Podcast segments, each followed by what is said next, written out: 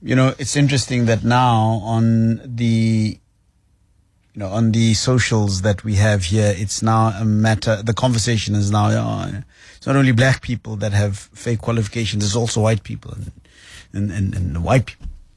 No, it's what, folks, we need to, we need, we need to rise above some of these things. Really, we do.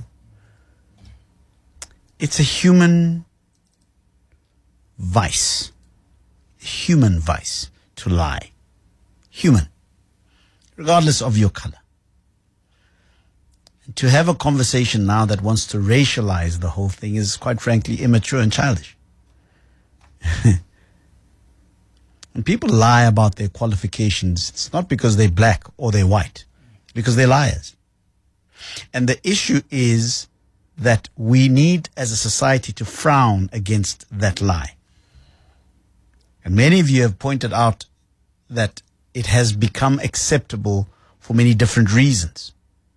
Whatever the reason is, it is unacceptable to lie about your qualifications. Whether you're an individual, whether you're a top employee in some board of directors, or you are a police person, or you are a janitor, it doesn't matter. Yeah? It doesn't matter.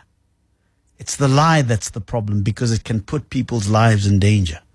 Whether you're a company, uh, in fact, I was looking at some uh, reports suggesting that uh, a number of petroleum companies, in fact, uh, my colleague um, uh, Bongani Bingwa had a conversation with the, uh, I think the deputy um, um, um director general of the Department of um, of Minerals, that number of companies have been found to be mixing diesel with paraffin but trying to sell it off as pure diesel, right?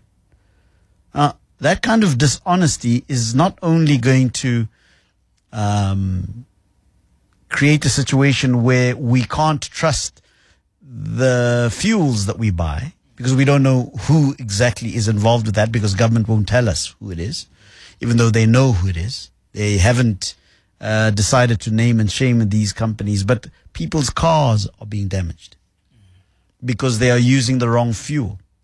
But maybe a car that's damaged, that's uh, driving at high speed on some highway, can be a real hazard in terms of a possible accident that can cause many, many lives.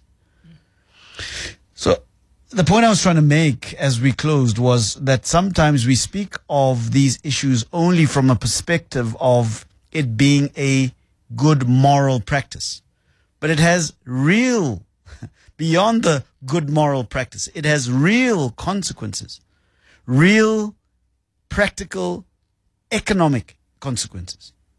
And for that reason, we need to have, uh, inculcate a culture that frowns upon this kind of behavior and all of the reasons that want to justify it. Whether you're black, whether you're white, whether you are uh, in a senior position or a, uh, a, a rather humble position, it doesn't matter. There is real consequences to lying about what you said you can do when you do, don't know how to do it.